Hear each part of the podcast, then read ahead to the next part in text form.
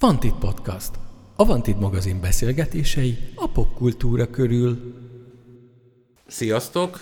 Ez itt a Vantit Podcast. Mai vendégeink Bálint Csaba, a Rock Múzeum alapítója és a legújabb Radics Béla könyv szerzője, illetve László András, aki évekig volt a Radics Béla Társaság elnöke, a pult másik oldalán Bihari Balázs és Kovács Tamás. És hát ne legyünk álnaivak, mert álnaív kérdéseket fogunk valószínűleg feltenni, ugyanis ezt az adást egyszer felvettük. Úgyhogy ez a Pár héttel Béla... ezelőtt, és, és a századás után megsemmisült ez a hangfelvétel. Szegény András, nagyon szomorú képet vágsz, de most újra beszélhetsz, és, ja, és a Csaba is újra beszélhet, és mi, mi, pedig, újra, mi pedig itt új, ugyanarról, de hát... Nem de hát, ez problémát. De ez a kedvenc témánk. Imádjuk a hangunkat, úgyhogy szerintem újra vidám fog a beszélgetés lenni. Egyébként üdvözlöm a hallgatókat. Én is sok szeretettel a Radis Emléktársaság nevében Jaj. is.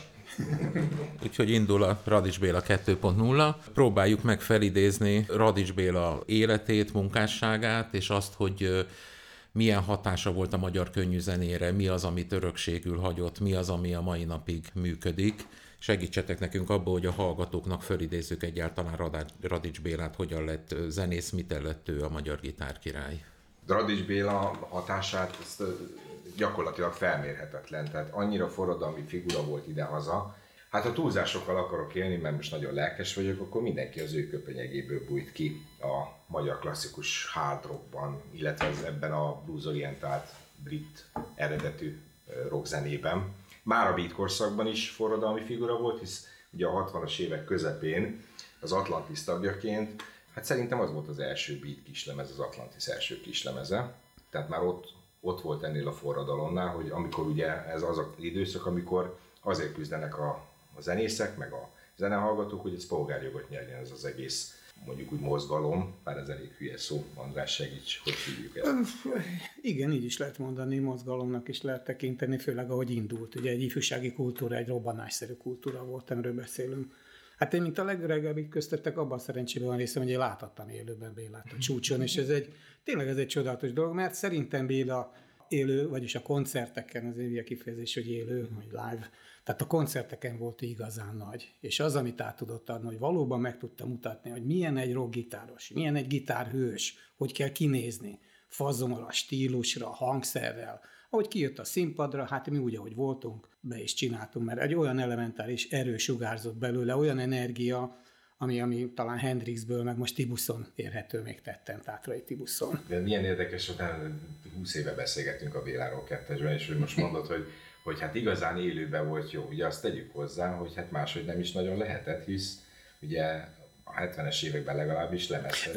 Ugye a beat korszakról beszéltünk, és én itt a beat kis lemezekre gondoltam, ami akkor valóban az is egy, egy csodálatos dolog volt, tehát ő neki az volt a, a, a, a, tehát az igazi elleme, amikor elkezdték leszedni ugye ezeket a dolgokat a magnetofonról, amit láthatunk most a Rock Múzeumban a kiállításunkon. Ú, tényleg, erről a magnetofonról, bizony. És, és ahogy ugye lesz, le tudták szedni ezeket a frazírokat, és ő úgy tudta hozni, mint egy igazi gitáros. Tehát a megjelenésében kijött a színpadra, ilyen volt. Azok a bit kislemezek valóban jók, jól is szólnak, úgy már ott például a diótörőben ugye árulkodik a Bélának a technikai tudásáról is, ami egy iszonyú szorgalomról is tesz tanúbizonyságot, de ettől függetlenül jelentek meg lemezek, én ahhoz hasonlítom. Később ugye a utókor is, mi is, a társasági is, meg egyebek, ugye a más kiadók is adtak ki lemezeket, pont ugye itt szemben ülő barátunk, ő is adott ki egy radics lemezt. Hát csak mint egy 40 évvel a történet. Hát igen, igen. És sajnos ez már abból éltek, amik ezek a találtárgyak a szemétdombon, úgyhogy vagy hát igen, rossz sajnos, igen. Nem ismerik Béla életművét, hogy nagyon nehezen megismerhető, mert hogy hangzó lenyomata, hát ugye van a két Taurus kislemez, meg a Beatkorszak kislemezei, és egyébként csak ilyen zörgő, csattogó közönségfelvételekről ismerhető, hogy hogy játszott ő. És hát leginkább a végjátékból vannak ezek a felvételek, tehát nem biztos, hogy mindegyikbe érdemes belehallgatni, de akit az érdekel, mondjuk én a 78-as Ivácsai koncertfelvételt ajánlom a hallgatóknak. Hát igen, az a legjobb. Azt, azt nagyon örülök, hogy meg tudtuk szerezni, de büszke vagyok, tehát a Radics emléktársának egyik ilyen elévülhetetlen érdeme, hogy a Morc Csabától, aki a Lélának volt akkor a ródja technikusa, meg tudtuk szerezni ezt a felvételt elég jó minőségben, ráadásul a trió egy nagyon jó power trió volt a, a Döme és a, a Póka Dezső, Póka Egon, aki akik ugye a későbbi Hobo Blues Bandben tudták igazán megmutatni, a kivillantani a fogok fehérjét, tehát igazából ők. Igen, ez a felállás. A, igazán nagyon kemény, nagyon jó felállás, nagyon erős, és hát maga az egész koncert hangulat, az, az idézi a kopaszkutya elejét, amikor láthatjuk, hogy ott a Schusterék nyomják ezerrel a rock és egy fogatlan öreg tapsol. És ez a póka szerint, póka szerint ilyen volt ez a koncert is Iváncsán, mert pont a VB volt, és akkor az elmondása szerint egy kis tévén nézték a VB-t, és addig ilyen, ilyen új gyakorlatként játszottak shadowzokat, meg ilyesmi, szinte oda se figyeltek, és árvús szemmel nézték. Hát így tudta az Egon beazonosítani, hogy ez az argentin-holland VB döntő volt pont akkor. De az argentin magyar volt, és 3-1 volt. Magyar? Eredmény. Igen. Mindegy. Igen, azért vitték a kis Junos TV-t, hogy közben. Hogy izgultak ott, persze, hát ugye nagy foci rajongó volt mind a kettő. Ha már kopaszkutya egyébként, nem tudom, hogy ezen a felvételen éppen van, de 78-ban ugye a pókerban már bejátsza a kopaszkutyának a rifjét a megálkozott emberbe, azt hiszem. Hát ebben nem vagyok biztos. De szerintem ezek, ezek igen, de nem, hát ezek, ezek, tudod, hát ezek olyan, ezek a, ezek a riffek, ezek a frazírok, ezek benne vannak ebbe a gitárra, amit ugye kereshetjük az eredetét egészen vissza, amit én is találok ilyen Climax Blues Bandben például hobó elemeket, vagy, vagy vannak, tehát szinte nem volt új a napi, nap alatt szerintem a hobó munkásságában, de azt, ahogy ők összehozták az Egon, azért azt úgy Próbálom a beszélgetést visszahúzni Radics Bélát. Ja, igen. kérdés. Itt a két fiatal ember a múltkor is végig röhögte, hogy de hát sajnos nem jutottak szóhoz, tehát egy darab kérdés nem. De de akkor nagyon röviden, hogy össze kéne foglalni egy percben Radics Béla történetét, akkor ugye Beat korszak, Rock korszak, Atlantis, Jean Group, Pannonia, aztán megalapítja a saját zenekarát, a Sakmatot, ugye ez 1968, és hát tudjuk, hogy 68 milyen kiemelt szerepet tölt be a, a világ kultúrájában, tehát ott egy paradigmaváltás történik. forradalmak, stb. Megjelenik eleve Hendrix, az megváltoztatja Hát az már előbb egy kicsit. Olyat. Igen, hát igen Hendrix 66-ban. Igen, minden esetre Béla rátalál erre a fajta zenére, és, és ezt a forradalmat hozza haza és ismertet meg az itteni közönséggel, akik hát megőrülnek teljesen. Megőrültünk, bizony. Hát a csatlósokat azért mondhatod, ugye, akik... Csatlósok. Csatlósok. Nem csatlósok, hanem csatlósok, akik ott voltak mellette. Igen, igen. Lehetnek zenésztársak, milyen mély tiszteletem együtt. Hát, ugye Demén énekelt, Som Lajos, Így vagyunk ki. Miklós Kalajos, ugye később Beatrice, Demien Ferenc, Pókágon, Som Lajos, ugye Révés Sanyi is nagy Radics Béla rajongó kiskorában. Baracsa Neotomból, ne felejtsük. Igen. Húha. Kis Zoltán a Kartágóból. Bizony, hát nagyon sokan. Dömedezső. Dömedezső. Folyamatosan dobosa. Igen. Aztán ugye Balázs Fec volt a Húzban. Igen, Balázs, Brunner, Somat mondtuk biztos. Hát ez sokan. Tehát, sokan. hogy ez, ez egy zenész nevelde volt Béla mellett. Gyakorlatilag, mint Angliában a Alexis Corner, meg a John Mayer is Mayer van mellett, a, igen. a figura, hogy, hogy olyan nevek növekednek ki mellette, akik aztán hát saját jogon is lesznek valakik, sőt.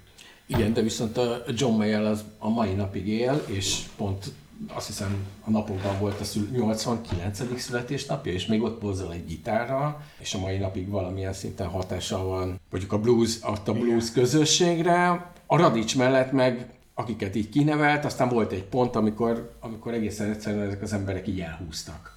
Hát igen, ez, ez engem leginkább mostanában már ez foglalkoztat, ugye könyveket írok Radics Béláról, az egyik most jelent meg, ugye a Radics Béla rokkorszakban, és lassan már nem is zenészként vizsgálom, hanem jelenségként. Tehát, hogy ez, ahogy, ahogy leírható a pályaíve, hogy óriási csúcsokat jár meg, és aztán a végjátékban ugye rettentő mélységeket, és közben az előbb említett pályatársak pedig elhúznak mellette, mert hogy Radics Béla egyik legfontosabb jellemzője, hogy nem köt kompromisszumokat. Ugye a 70-es évek, a Kádár korszak azért ezek a kis kompromisszumok a megkötéséről szól valahol, hogyha nagyon le akarom De milyen, hol? Hol történnek ezek a kompromisszumok. Ez is érdekes. Tehát a zenei téren, administratív vagy a menedzserés terén, tehát sehol nem tudott. Szerintem ez volt a nagyobbik baj. És nem is akart. És ez, ez adja az izgalmat a, a, a sorsának, illetve az egész jelenségnek, hogy, hogy hős volt vagy vesztes. Hogy nem köti meg azokat a kompromisszumokat, mint akár egy Somlajos, és hát láthatjuk a piramis élet, még ott van lemezen. Béla fikasznyit nem enged semmiből, és cserébe most azon kínlódunk, hogy körülbelül különböző zörgő felvételekről próbáljuk összeszedni, hogy hogy is játszott annak idején.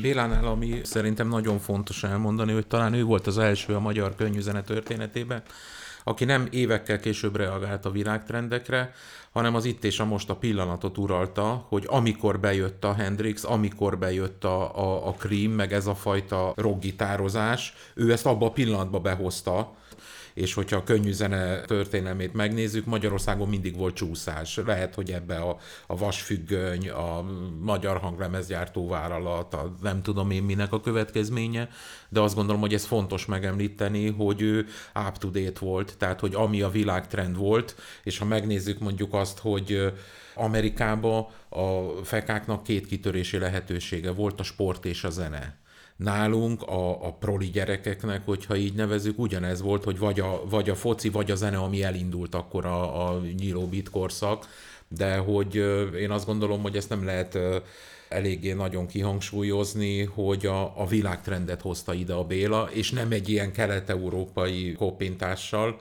hanem, hanem a saját ízét belerakva, azt a dögöt, azt a vehemenciát, azt az előadásmódot, azt az attitűdöt, amit azóta is a, a világ roggitárosai jelentenek, az Magyarországon a, a, a Béla kezdte el csinálni. Hát igen, de ugyanakkor ez volt szerintem a tragédiája is, mert a 70-es évek közepére ez már azért egy kicsit anakronisztikussá vált. Tehát egyszerűen az, hogy valaki csak egy cover banda, az már nem állta meg a helyét. Tehát akik elhúztak mellette, azok mind önálló kompozíciókat adtak elő tehát saját számokat magyarul. És ez egy tragédia is volt a Radicsnak, mert az egy kontroll, amikor stúdióba vonul egy zenész. Tehát amikor visszahallgatja, amit csinált, és tudja korrigálni, és ebből ezt nem tudta. Minden egyes koncerten csak azt hallotta, hogy hevernek a lába előtt a rajongók, és nem kapott olyan visszajelzést, hogy Béla, ez már egy kicsit avas, ezt nem kéne.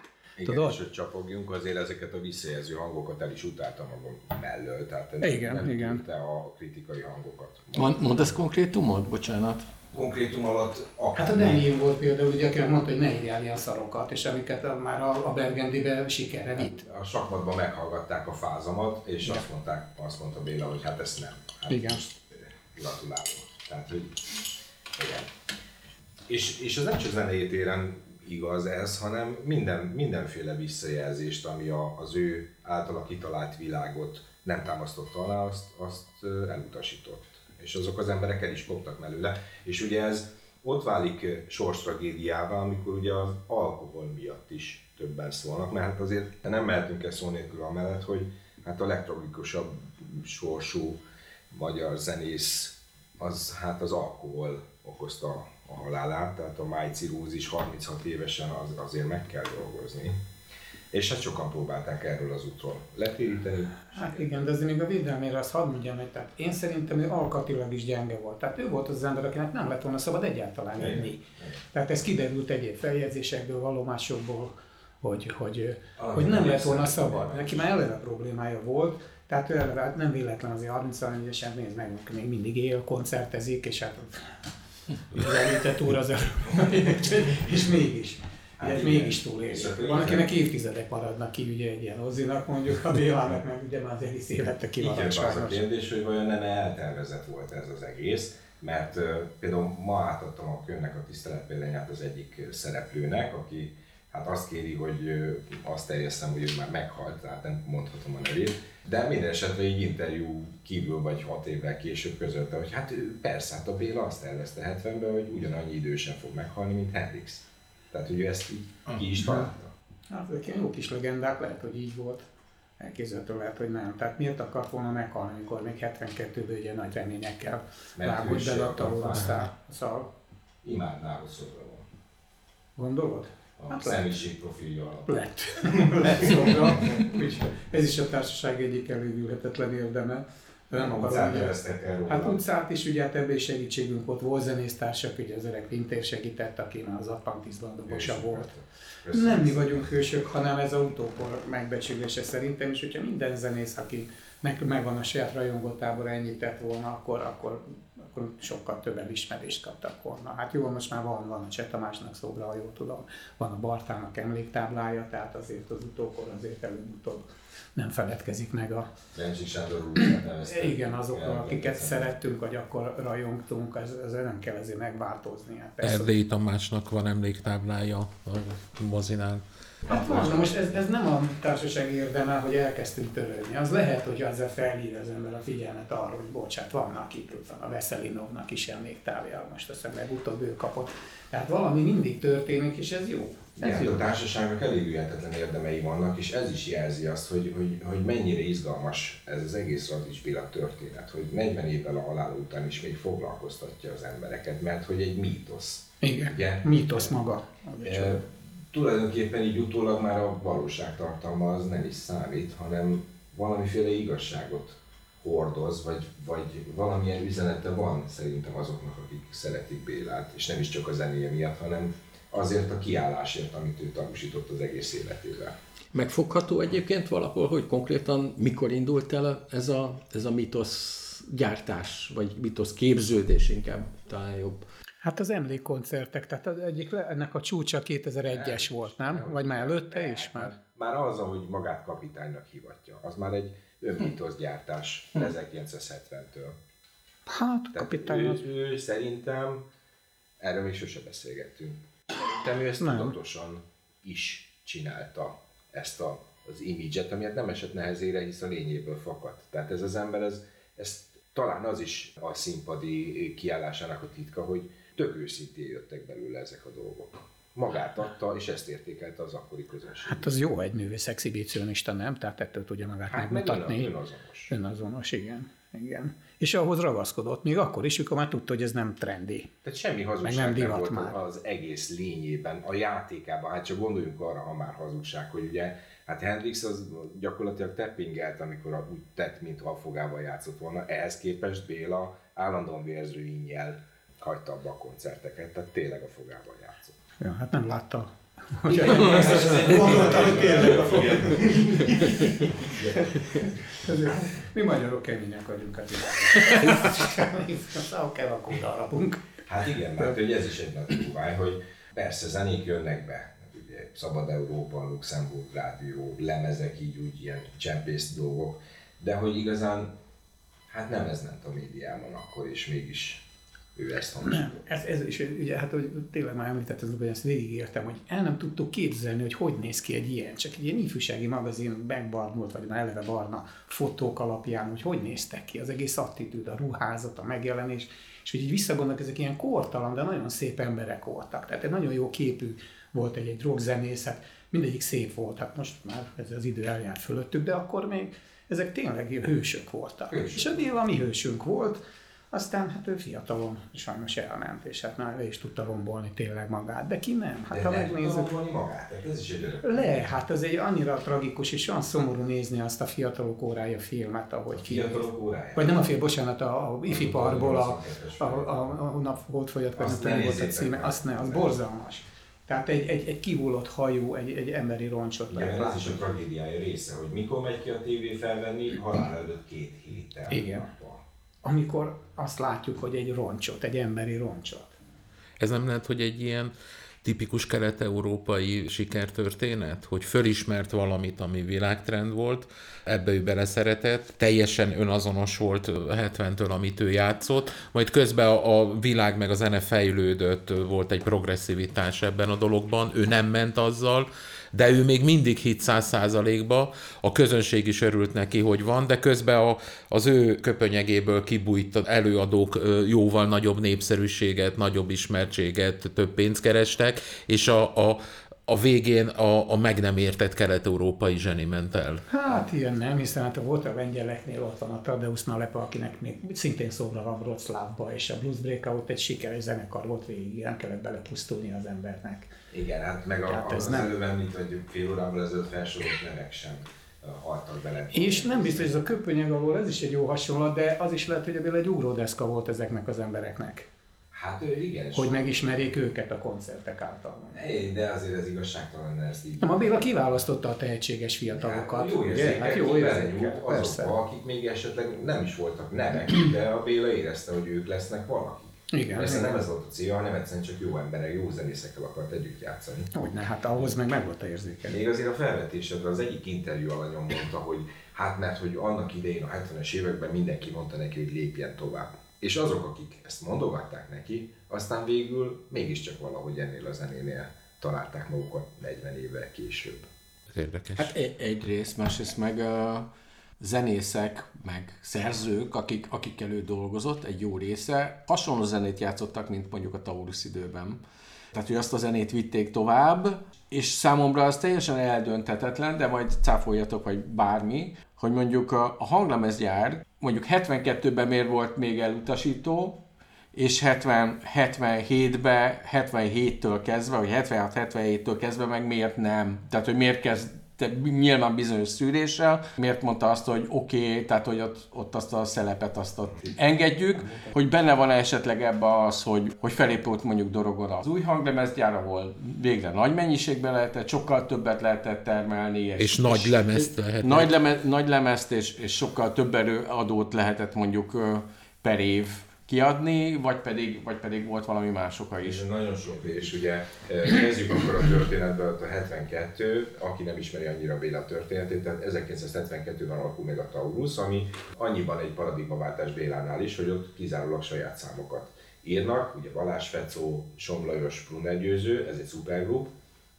LGT után a második szupergrup, és hát szűk egy évet ér meg a zenekar, megjelenik két kis lemezük, és aztán nem lesz nagy lemezük, és megszűnnek, és Béla nélkül akkor már Zoránnal, Brunner Győző és Balázs Fecó kimegy Bécsbe vendéglátózni. Na most ezt úgy felszoktam vetni a rockkluboknál, hogy hát szó, soroljuk már fel a 70-es évek elején azokat a zenekarok, akik, akik egy év után nagy lemezhez jutottak, és az LGT-t nem ér mondani. De kislemezt meg megkapták. Így van, tehát Tehát mindig ez egy szonda volt, vagy nem tudom, minek szánták a kislemezeket, hogy... Én nagyon igazságtalan azt szoktam nem. mondani, hogy nem voltak elég kitartóak ezen az úton. Mert hogy nézzük meg, a P-Mobil mit küzdött, mire nagy lemeze lett, Meg kicsi. Ugye akár a piramis is, ugye? Tehát a 77-ben, ahogy említed is, mert hogy akkor itt jön a második része ennek a dolognak, hogy a Taurus örökségét azt sokan viszik tovább. Ugye a piramis az gyakorlatilag ebből nő ki, ugye élő kapott Somlajos, akkor áll Fecóval. Értelemszerűen ugyanezt az utat járja, repertoárjában van ugye a mi játszák is azokat a számokat, amik még a Taurusról így vigasztal, kőfalak, tehát ezek mentek. és egy hat év spéttel újra kezdik ezt az egészet, és aztán még, még ezeknek a zenekaroknak is éveket kell várnia, még nagy lemezük. Hát aztán a 80-as években ez helyre jött, akkor volt az úgynevezett exkluzív szerződés, hogy minden évbe kellett annak a adott zenekarnak lemez. Tehát mint egy Edda ugye feljött vidékről, Miskolcról, és már nagy lemezük volt, és utána évente jöttek ki Hát igen, a lemezek például.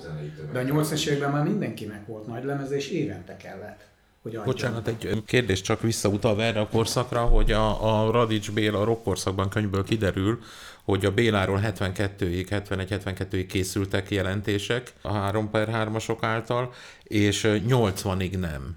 És hogy az előbb elhangzott az, hogy 72-től jött össze az első supergroup, hogy lehet-e ennek bármilyen összefüggése, hogy esetleg kikkel játszott a Béla, illetve hogy a, a nemzetbiztonság megfigyeltem. Egy furcsa dolog, hogy egy, egy, rebellis, egy lázadó, egy tömegeket megmozgató színpadon lévő emberre oda kellett figyelniük, mert bármit mondhat. Ugyanakkor az életéből kimaradt egy nyolc év, amíg ő folyamatosan aktív volt és színpadon volt. Hát ez egy nagyon jó kérdés, nagyon szépen köszönöm. Tehát ugye 70 és ö, 72 között mintegy 30 jelentés készül róla, hát egy nagyon durvákat. Tehát egy teljesen hányaveti önfeledtsége bele a mikrofonba kommunistázik. Azért ez más zenészekről annyira nem elmondható, és akkor szokták volt mondani, hogy a slankosság enyhíti a diktatúrát. Tehát igazából az a kérdés, hogy hogy engedhették, hogy elkezdje a Tauruszt. És az is nagyon érdekes, hogy 71 novemberében készül az utolsó jelentés, ami említi, legalábbis amiről tudunk, mert ugye hát ismerjük a 3 per 3 történetét, hogy aztán most minden irat megvan-e vagy nem, de minden esetre kikerül a, a belbiztonság látóköréből, és majd csak 80-ba tér vissza említés szintjén, és abban a jelentésben a, a, az ügynök tartótisztje már nem is utasítja az ügynököt, hogy figyelje tovább a Bélát. Ugye a Szőnyei Tamásnak a csodálatos könyve is hozza ezeket a jelentéseket, és a Tamás úgy apostrofálja ezt, hogy már mindegy volt, hogy mit mond. Már nem érdekelte az állambiztonságot 80-ra. De hogy egyébként a kérdés közepébe, hogy, hogy aztán a Taurus nagylemez ezen úszott el, vagy máson, szerintem inkább máson. Tehát a, ugye a Horváth Attila, a szövegíró szokta azt mondani, hogy amikor bemutatkoztak, akkor még voltak ilyen féligéretek a lemezgyár részéről, hogy majd lesz nagy lemez, de aztán jöttek a nagy koncertek, ugye ifi partnyitó nap, kis stadion háromszor, és a közönség üvöltötte, hogy Bélát a pártba, Bélát a kormányba, és talán ez volt sok. Mert azért nem akarom nagyon hosszúra nyújtani, de itt jön, itt mm, említeném azt meg, hogy milyen érdekes ez, hogy tulajdonképpen Béla a munkásosztály hőse. Tehát egy munkás származású fiatal, akit a rendszernek elvileg származásokán támogatnia kéne, Hát nem mondjuk, hogy nem támogatta az elején még, amikor még viselkedett idézőjelbe, öltönyben játszottak az Atlantisba, filmfelvételek, lemezfelvételek. Én azt gyanítom, hogy 72 után talán már ártalmatlannak tekintették, mert akkor jöttek a durvább ellenségek, idézőjelbe ellenségek, ugye a Nagyferróék, a CPG, a punk mozgalom. Hát ez már 70-es évek második hát fele. Azért, durvábbak jöttek 80-ra. Meg azért azt is tegyük hozzá, hogy a, a Taurus után ő, ő egy, egyfajta ilyen szabadság. Visszavonult. Igen, visszavonult, tehát nem is dolgozott. Tehát szerintem ártalmatlanak tekintették etlenségekre, és plusz jöttek a komolyabb ellenfelek, akikre érdemes volt idézőjelben a rendszernek odafigyelni. Talán nagyobb tömeghatással. Igen, hát, hát ugye, és miket találtak ki? Ezek a csirkedarálások, meg ez ilyen maraságok, Ami nem, rögzítsük, hogy nem történt ami nem meg. történt meg, ez- csak széttépték a CPG-k, és függetlenül a nem volt. nincs akkori tagjai, tehát ezek olyan humanisták, hogy a Miklósba elájult a vért milyen, milyen csíken alá. Nagyon nem tudod, elterjesztették ezeket a marhaságokat. Pont ezért. Magyarországon a, a államszocializmus idején gyakorlatilag a, az országos rendezőiroda volt az, aki a koncerteket tudta szervezni. És hogy elmondásotokból kiderül, hogy Béla nem ez a mai Van Man Show-ba tolta, hogy ő médiakész, ő tárgyal, ő zenekarvezető, ő irányít, adminisztrál, nem tudom én micsoda, hogyan tudta országos szinten működtetni a zenekarait. Hát nagyon nehezen, hát ebből látszik. Tehát ott volt még az IRI is, meg volt ugye az interkoncert, ami a külföldi... Iris már az később lett, igen, az később. 70-es évek legvége Akkor, talán. tehát akkor az interkoncert volt, nem aki a külföldi. A külföldet. Nem az Zoli rendezte. Tehát egyszerűen Bélának ugye ez se jött be idézőjelbe. Akarta magát menedzserelni, de hát szerintem ahhoz nem volt. Hát alkalmatlan Ki volt alkalmatlan Tehát volt drámájának az is része, hogy az sem akkor, sem most, sem itthon, sem nyugaton nem megy, hogy mondjuk egy, ha egy lemezről tárgyalunk, akkor fintorgunk, és egyéb dolgok, amiket nem is akarunk mondani. Tehát, hogy ő alkalmatlan volt zenekarvezetőnek, nem akart ő semmilyen kompromisszumot kötni. Egyébként ez is a drámája, és megint a hős volt vagy vesztes, hogy otthon ül a kis konyhában, mert hogy egy szobakonyhás lakásban az anyjával lakott, ő a konyhában, és várta, hogy majd becsenget hozzá a lemezgyár szerződéskötése. Hát hol van ilyesmi? Nincsen. Tehát ez így nem megy. Azt felidéznétek, hogy, hogy a Somlajos miért került ki a Taurusból? Hiszen a, a Lajos azért zenekarvezetői feladatokat látott el a, a piramisban, aztán nem emlékszem, hogy a Neotonban ott, ott mi volt a, a szerepmegosztás, gondolom ott a Pásztor Laci bácsi volt a, a főni mindig is, de hogy a Lajos, Lajosban mindig megvolt ez a fajta agilitás, képesség, stb. Nekem a Lajos azt mondta, hogy miért ugye neki több korszak is volt a Bélában, ugye 70-ben vele alakul a tűzkerék, és akkor ő még nagyon zöldfülű, mondja ezt a Lajos régebben nekem, tehát hogy már akkor is próbálkozott, hogy hát intáztassuk meg a kommunistákat, és egy-két csel. A Béla nem akarta, és akkor ez még neki nem is okozott gondot, hisz Born to be Wild. Aztán ugye 72-ben ez már egy komolyabb történet a Taurus, ami személyi véleményem szerint elsősorban a Somlajosnak a szellemi terméke.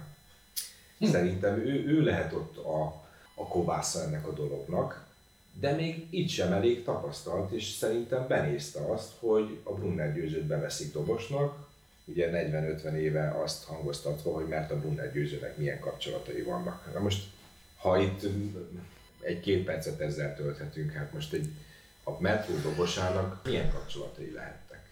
Tehát eleve Zorán volt a zenekarvezető a metróban, eleve a metró 70-től parkolópályán van, talán két kis lemez jelenik meg értelmezhetetlen példányszámban. Azorán ugye hát nem találja a helyét, és aztán a Brunner győző lesz a zenekarvezető, aki még a zenekar névbe a saját telefonszámát is beleíratja. Ugye, Taurus 75 25 75 82, jól mondom? Igen. Nehogy beégjek itt. Valaki fölhívja.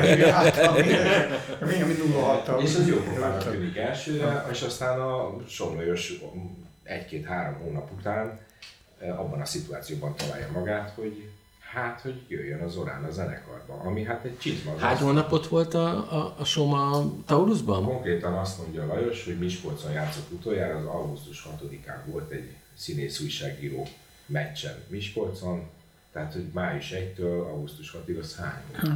Ja. Három hónap. Ez iszonyú kevés. Nagyon. Nagyon. És hát jön helyett az Orán. És az Oránt én szerintem csak szupranatívuszokban lehet róla beszélni, arról az Oránról, akit 77-től felfelé ismerünk, de 72-ben az Orán a senki földjén van, keresi a helyét, és a háborúban is próbálkozik.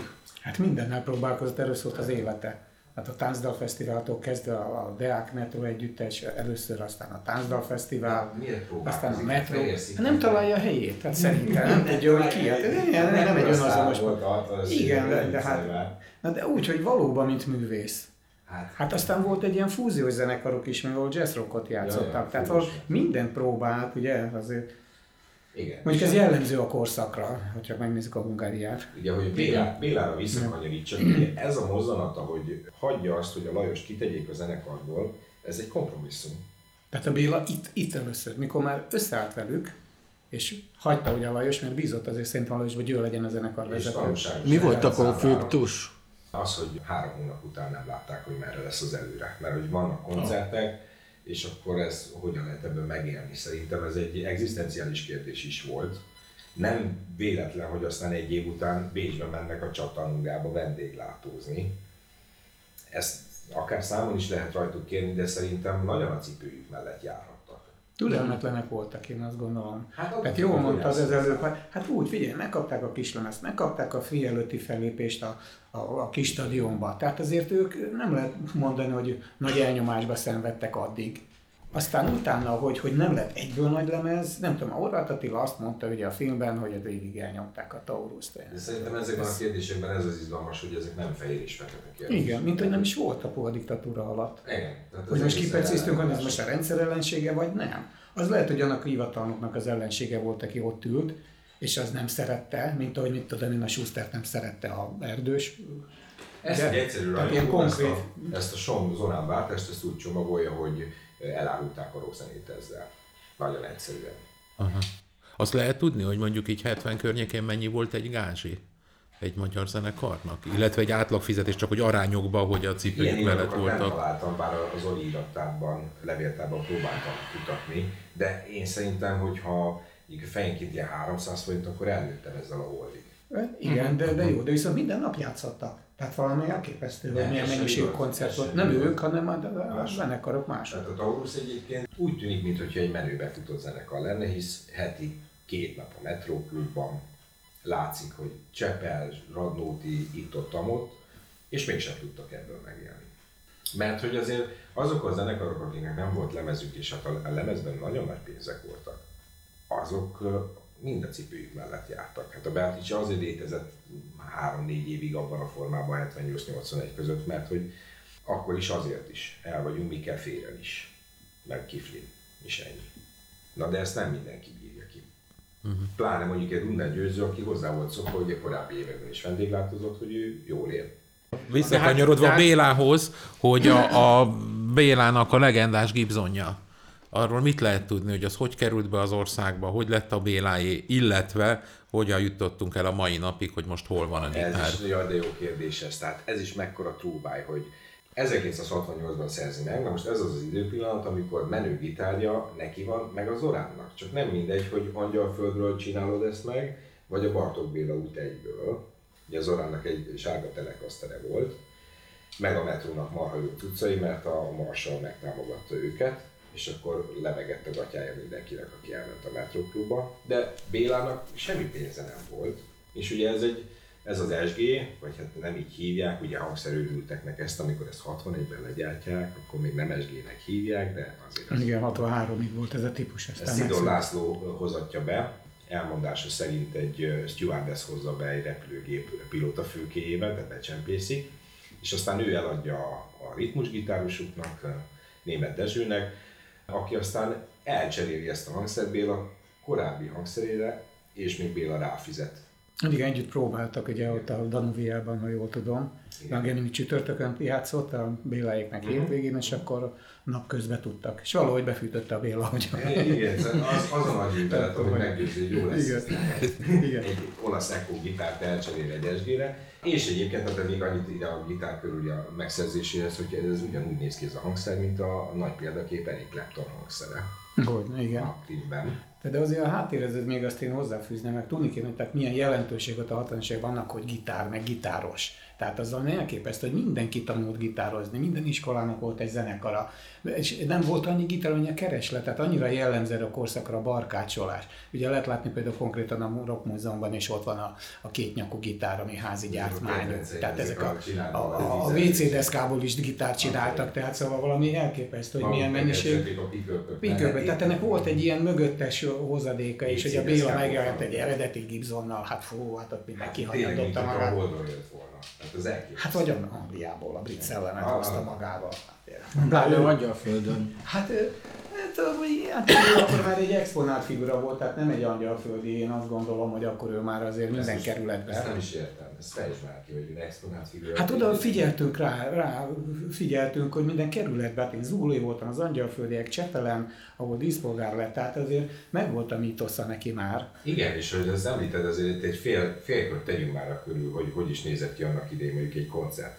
Tehát a 60-as években még emberbért takarítottak a takarítónők a koncertek után. Hogyne, Tehát, persze. egyik kerületből valaki átment a másikba, az jó eséllyel agyonverték. Hát pontosan. És ezt azért mondom, mert Béla viszont hogy átjátszogat Angyalföldről, akár Cseperre is, az egész várost be tudja lakni.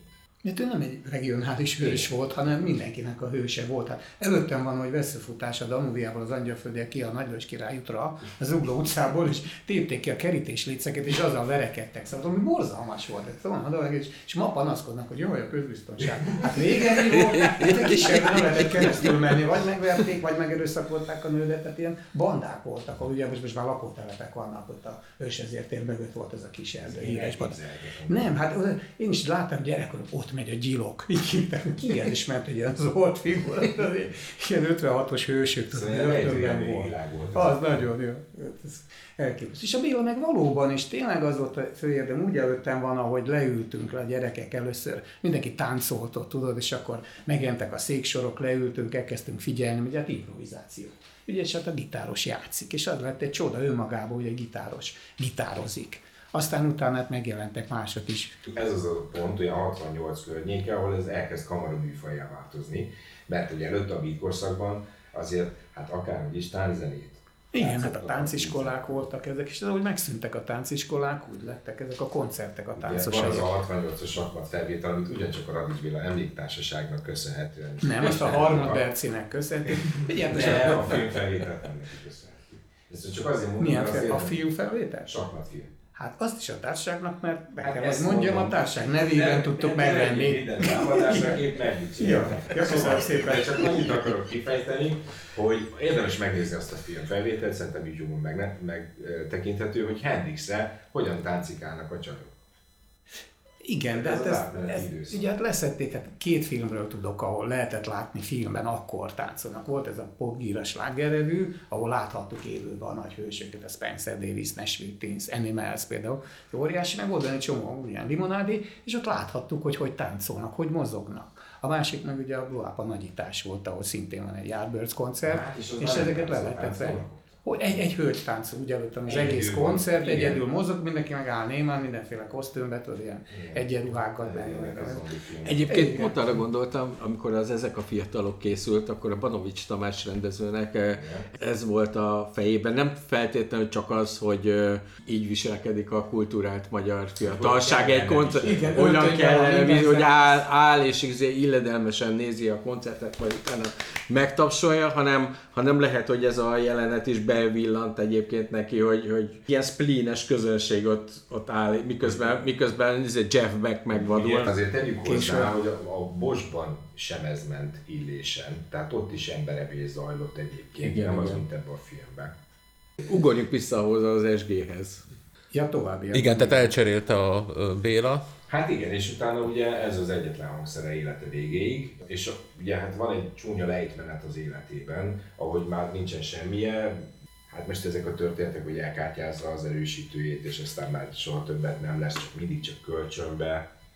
Volt a Lajossal is egy ilyen konfliktus, hogy azt hiszem Hát erősítőt is- volt? Szóval is mindig úgy adja elő, hogy elkártyázta az ő erősítőjét, és aztán neki vissza kellett bérelni a saját erősítőjét, csak hát ez ismerik el a Somlyost is, hogy hát én Poén- imádtam, hogy vette. kitalálja ezeket, Igen. igen, mert csúszások vannak benne, de kurva jól hangzik, de az nem az övé volt, az az erősítő. Egyébként stimmel a sztori. Igen. Na, és a gitár. És hát ugye ez ugye 82-ben Béla meghal, és a anyukája, a Póka Egonnak adja a hangszert, mert úgy érzi, hogy nála van a legjobb helyen, és uh, talán a, melyik, valamelyik HBB lemezen használják is, és aztán megjelenik Ómolnár Miklós Pengék és Halak című könyve, amiben hát kendőzetlenül beszélnek a megszólalók Béla alkoholizmusáról, és a Béla anyukája mellett sonfordáló személy meggyőzi a mamikát, hogy hát vissza kell venni a gitárt. Na és ez az a pont, ahol nyom a vész a hangszernek, és ez volt nagyon-nagyon sokáig a magyar rockzene szent grája. Mindenki ezt keresgélte. Nekem mindenféle alternatív elméleteim voltak, amiről nem fárasztanám a hallgatókat. De a lényeg a lényeg, hogy 2019-ben aztán végül előkerült. De bocsánat, előtte még volt egy az a Ori kiállítás. fárasztani. Hát de, de volt egy ilyen levél, amit a Csatári Bence túrt elő, szintén a, a Igen, amiben Bulányi elvtárs megköszöni a mamikának, hogy felajánlja az Orinak a hangszert, annak az Orinak, aki életében fennállása alatt semmit nem segített a Bélának. Tehát ez is megint egy dráma, egy ilyen mini dráma nagy drámában. De a levél egyébként csak a felajánlást köszöni meg, tehát szövegszerűen... lehet, hogy nem kapta meg. Igen.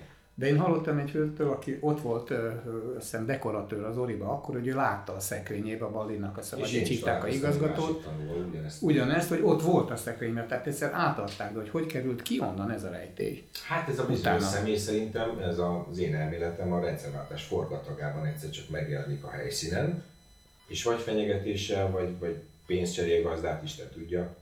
Hát igen, ott voltak próbatermek is az Oriba, ott volt Hammond, ha jól tudom, tehát voltak hangszerek, amit lehet, hogy aztán utána És akkor gyakorlatilag spontán privatizálták az Oriból? Hát Én ez, a spontán privatizáció szerintem még ehhez képest is egy kultúráltabb dolog.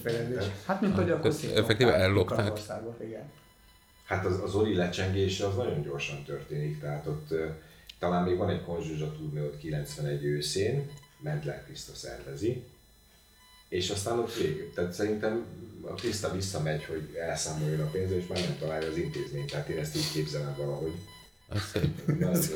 Volt nincs fizetés, meg így. lehetett ennek. Hát akkoriban így mentek a És dolgok. hát ebben 30 gyára jutottak nagyon sok minden valószínűleg. Hát igen, kiárultak mindent ebbe, ugye személyes élményeim is vannak, hogy megmondták az akkori vezetők, nekik ez az utolsó esélyük. És amikor voltak eszközök, nem csak az Oriba, most az iparról á, beszélek, technikailag az volt a lehetőség, hogy ő eladta a Magyarul szaré úgy ér, de ugyanakkor meg a többi zsebbe vándorolt, a, a valós érték különbözet, meg zsebbe vándorolt. Hát igen, és a lenni szokott, Ez így működött. is el lehet nem? Hát például, de már nem kiállít, vagy ott van kiállítva való. Hát meg van még az a szoborpark. Szoborpark. Nagyon messzire Ott. vesztünk meg. Igen, de ennek semmi De vissza, vissza tudom kanyarítani, ezt figyeld. Igen. Ma viszont A a gitár. van Bélának. Na, És ez is, És, és, Lenin És ez is- van öntve az egész. Igen.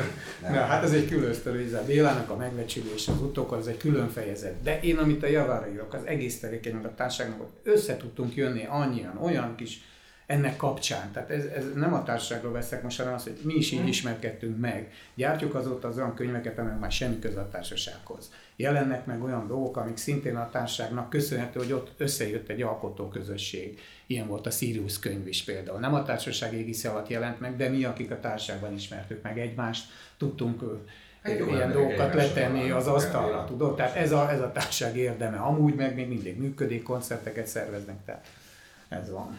Úgyhogy ez is ennek köszönhető. Tehát valaki egy neve alatt összefogtunk, és még valamit tudunk tenni a kultúrában, a Jó, jó az, magyar jó kultúrában. Hát ez jó. Az emberek csinálnak valamit. Csak azért is visszaterellek titeket az SG-hez. hogyan fejeződik be a, történet, hogyan került elő?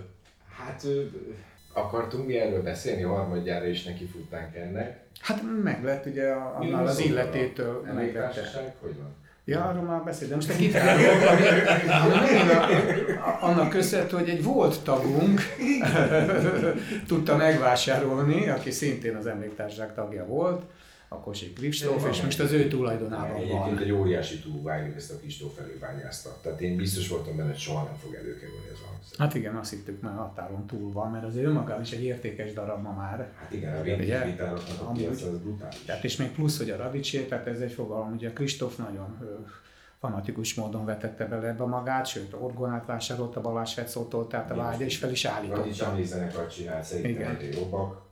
Fiatalokkal állt össze, nem a Béla volt zenésztársaival. Megcsinálnak olyan dalokat, amit maga a Taurus sem csinált meg teljes egészében, vagy csak félig dolgoztak ki. Tehát, hogy nagyon sok ilyen kis csoportosulás van, aki Béla emlékét ápolja, nem csak az emléktársaság, ezek a zenekarok. Zenészek is, zenekarok. Hát igen, volt az első igazi. Igen. Kristófék a pengék is halakkal, tehát van egy radics élet idehaza. És hát tök jó a társaság. Vicces figurák gyűlnek össze. Rádiófelvételek mennyire vannak, és most nem feltétlenül csak a, a zenére gondolok, hanem akár interjúra is. Hát ugye most készült, vagy készül még mindig a Radics film, és hát az MTV ar- archívumát így átnéztem, amennyire csak lehet. A beat korszakból elég érdekes dolgok kerültek elő, tehát ez az a korszak, amikor Béla még csak egy tag egy zenekarban, tehát ezek nem a saját zenekarai Atlantis és társai, és hát Pubi Fizulával, hát azt nem mondanám, hogy mosolyog a kamerában, mert mondjuk a Közbejött Apróság című filmben három percig játszik az Atlantis, érdemes Béla arcát nézni közben, tehát azt a feszengést, ami mit kereső itt ebben a hülye tingli számban. Hát, mindegy, azért szóval nem tanult meg a viselkedni 60-as azért. évekből ö, jó pár filmben látható Béla, és aztán Schnitt. Ugye azt is kell tudni az MTV-áról, hogy ott is hát sok mindent letöröltek már menet közben, mert nem volt elég szalag, egyik műsort vették a másikra, tehát a, például a Taurusról biztosan készült az Ezer mérföldnyi útról klip, ez több visszaemlékező mondja, hogy ő látta a tévében, és nincs meg.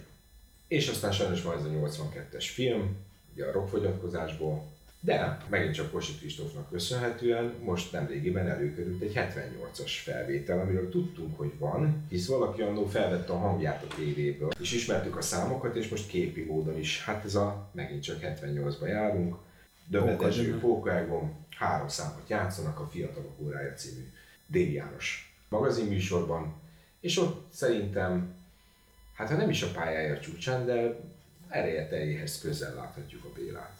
És ott mondja az interjúban, hogy én csak egy zenész vagyok, egyszerűen egy zenész, nem is akarok több lenni.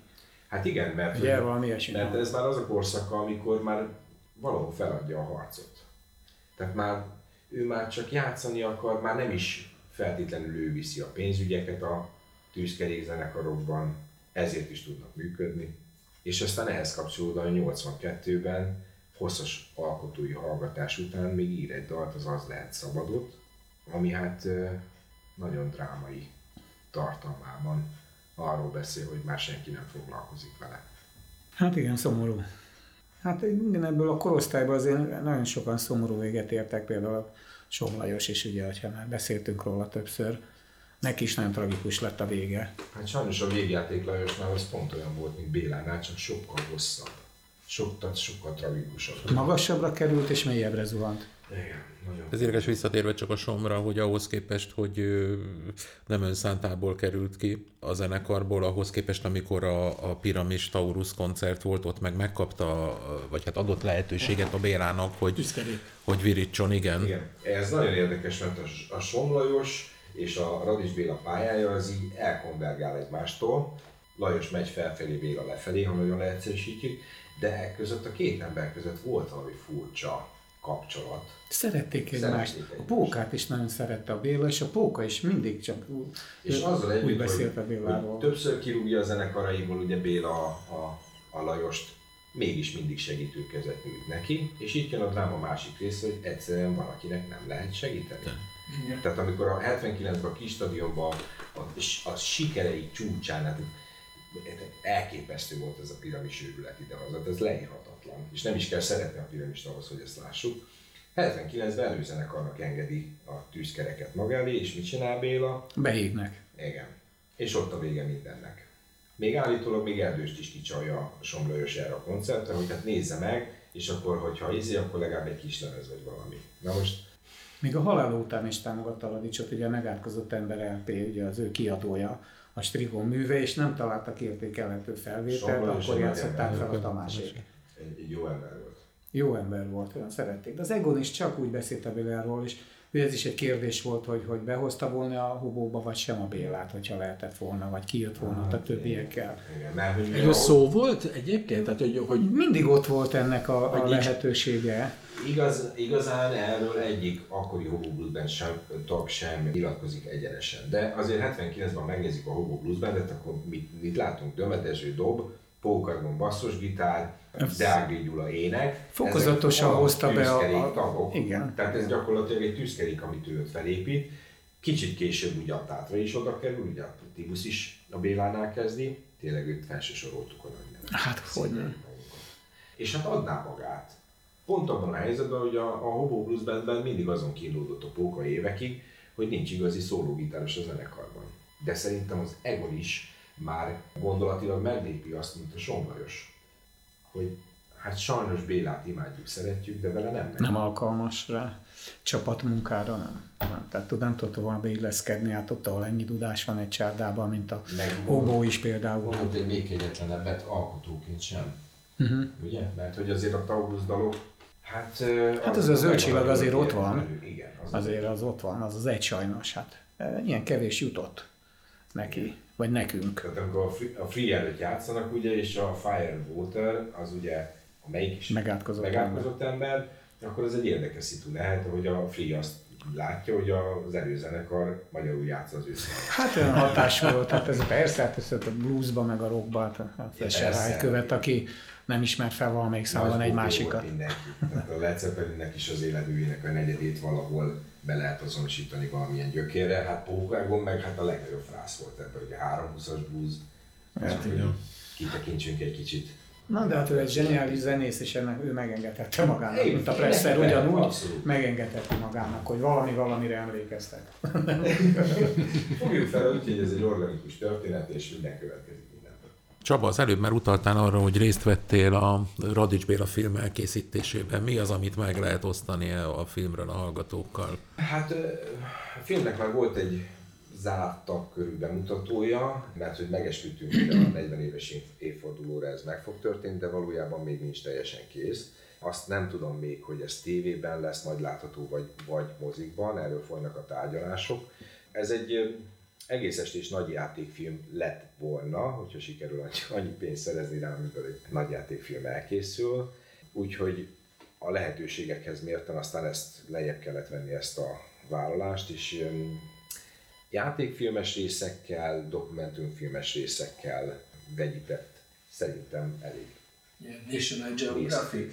Nem, tehát nem ez, azt, azt is kikötöttük egymás közt, hogy ugye Klacsán Gábor a film rendezője, hogy ez nem lesz egy ilyen öreges, beszélőfejes dokumentumfilm. Aha. Mert hogy hát tudjuk a mai médiafogyasztási szokásokat, valószínűleg akik most hallgatnak minket, azok nem olyanok, hogy az első öt perc után már elfáradnak, de hát az nem megy, hogy végignézzünk egy 90 perces öreg emberek beszélnek a dobozba című mutatványt, úgyhogy ezt is próbáltuk ilyen játékosabbá átoltani, ahogy mondjuk a interjú alanyok részesei a játékfilmes részeknek is, tehát hm. szerepelnek is a filmben. Igen, hát jó, olyan arcok, akik ismerősek mindenkinek. Tehát a E- pinyókától kezdve azért vannak. Igen, hát mondjuk az a baj, hogy én ezt nem tudom megítélni ezt az egészet, mert hogy valójában ez egy lehetetlen vállalkozás. Tehát Béláról egy jó filmet csinálni, így utólag, Mindig lesznek elégedetlenek, Ez persze. olyan, mint a, ugye az Ambo Jimmyről is valószínűleg lehetetlen vállalkozás. még nem láttam, de nagyon kíváncsi vagyok. Én imádom ezeket a zenei filmeket.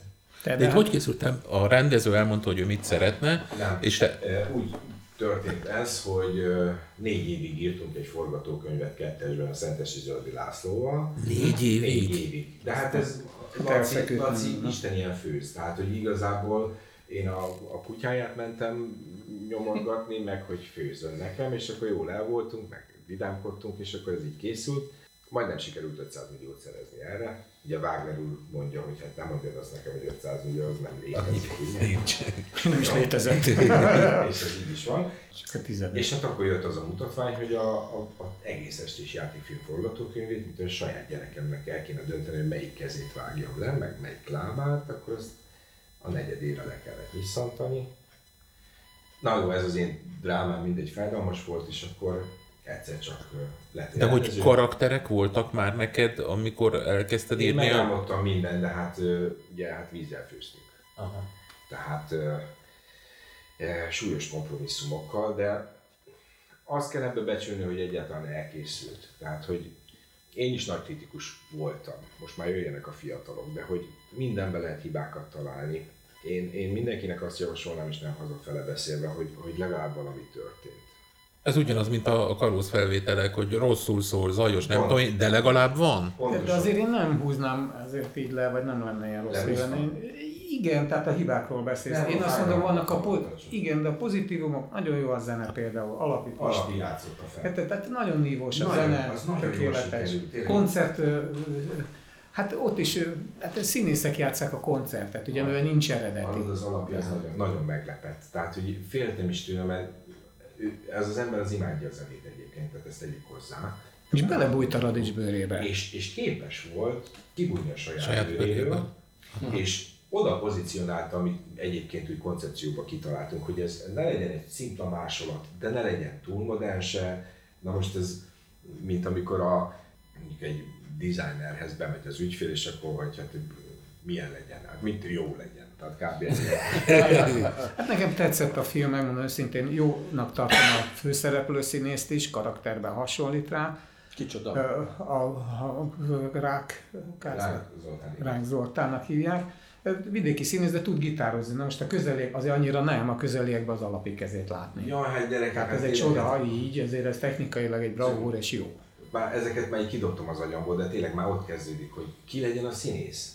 Tehát, hogy egy amerikai piacon most az, hogy 300 Aretha Franklin ott szaladgál Hollywood körül, hogy hagyj játszom már egy filmbe. Most, ha 20 éve korábban vagyunk, akkor ugye a Madi, Madaráz... Igen, ő lett volna, aki hasonlított is rá nagyon. Gitározik, mint az állat. Tehát már megöregedett annyira Most már, hogy nem jó rá. Ki? Akkor a Somlajosra kit találjunk? Hát mekkora figura az az ember, vagy volt? Hát Hát meg a mondjanak karakter, igen. Aha. De lehetetlen vállalat. Arra egy jó, sikeres szép Somlás is. Szerintem az egy nagyon profi karakter a Som is, aki azt Nagyon. játsza. Tehát Tehát a két főszereplőben semmi hibát nem találok. Igen, nagy szerencsénk volt mind a két. Igen, az nagyon jó. Eleve ezt a filmet is úgy írtuk meg, nagy nevetgélések közepette, hogy ez egy tragikomédia. Aha. Aztán, hogy ebből mennyi maradt a filmben, szerintem benne maradt ez az ív egyébként. Tehát ez is nagy túlbája Klacsán Gábortól, a rendezőtől, hogy ezt így sikerült megtartani a lényeget, amit, amit gondoltam volna ebben a történetben. általad mondjuk nehéz, mert hogy mint forgatókönyvíró nyakig benne vagy, de hogy az, ahogy te megismerted a Bélát, szerintem te vagy Magyarországon az az ember, aki a létező legtöbb interjút csinált olyannal, akinek a Bélához köze volt, hogy az a kép, amit te látsz a, a Béláról, a, a személyről, a, a zenészről, a, a millióről, azt hogy tudta átvinni a film? Tehát, hogy, hogy képbe azok az információk, amit te verbálba megkaptál, az, az hogy tudott megjelenni a filmen? Van egy olyan mondás a forgatókönyvírók között, aki én nem vagyok, hisz ez, ez az első ilyen, de hogy azt mondják, hogy ha már csak a címe megmarad a forgatókönyvnek, az már egy nagy siker. Tehát, hogy olyan nagy felelősséget nem tudok a filmért vállalni, a könyvért inkább, de szerintem közelít ahhoz a képhez, amit gondolok. Tehát ez is, most tényleg ezt most gondolom át, mert más az, amikor az ember belülről látja. Tehát érdekes ez, hogy mindenki azt mondja erről a filmről, akik látták, hogy ez egy szerethető film. És én ennek marhára örülök, csak én ezt belülről szorongva nézem ezt az egészet, tehát nekem nem tud erről véleményem lenni igazán, hogy hogy, hogy sikerült ez a film. Szerethető, mert egy gyerekkortól kezdve a sikerig, a csúcsig, a lepusztít, tehát megvan az az íve, ami lebeg. Gyerekszínész is van, Igen, kicsit, igen. Is van. Igen, nagyon aranyos. És jó is, szerintem. Az, hogy kinek milyen a Radics Béla képe, nekem a könyvben ez volt a célom, hogy hagyjam meg ezeket az értelmezési tartományokat. Szerintem most a beszélgetés során sem tettem ex cathedra kijelentéseket, mert hogy izgalmas a történet, nagyon sok olvasata van, olyan, mint a Hamlet. Tehát nagyon sok van Radics Béla történetében, nem is a zenészben, hanem a jelenségben. Ez így nagyon szép végszó és kívánjuk a hallgatóknak, hogy hallgassatok sok Radics Bélát, olvassátok el Csabának a, az új könyvét is a Radics Béla rokkorszakban, és reméljük mielőbb bemutatásra kerül a film, azt is nézzétek meg. Köszönjük a figyelmet, sziasztok! Sziasztok. Mi is köszönjük, sziasztok! Sziasz! Stock. A Vantit Podcast az NK a hangfoglaló program támogatásával készült. Iratkozzatok fel csatornánkra!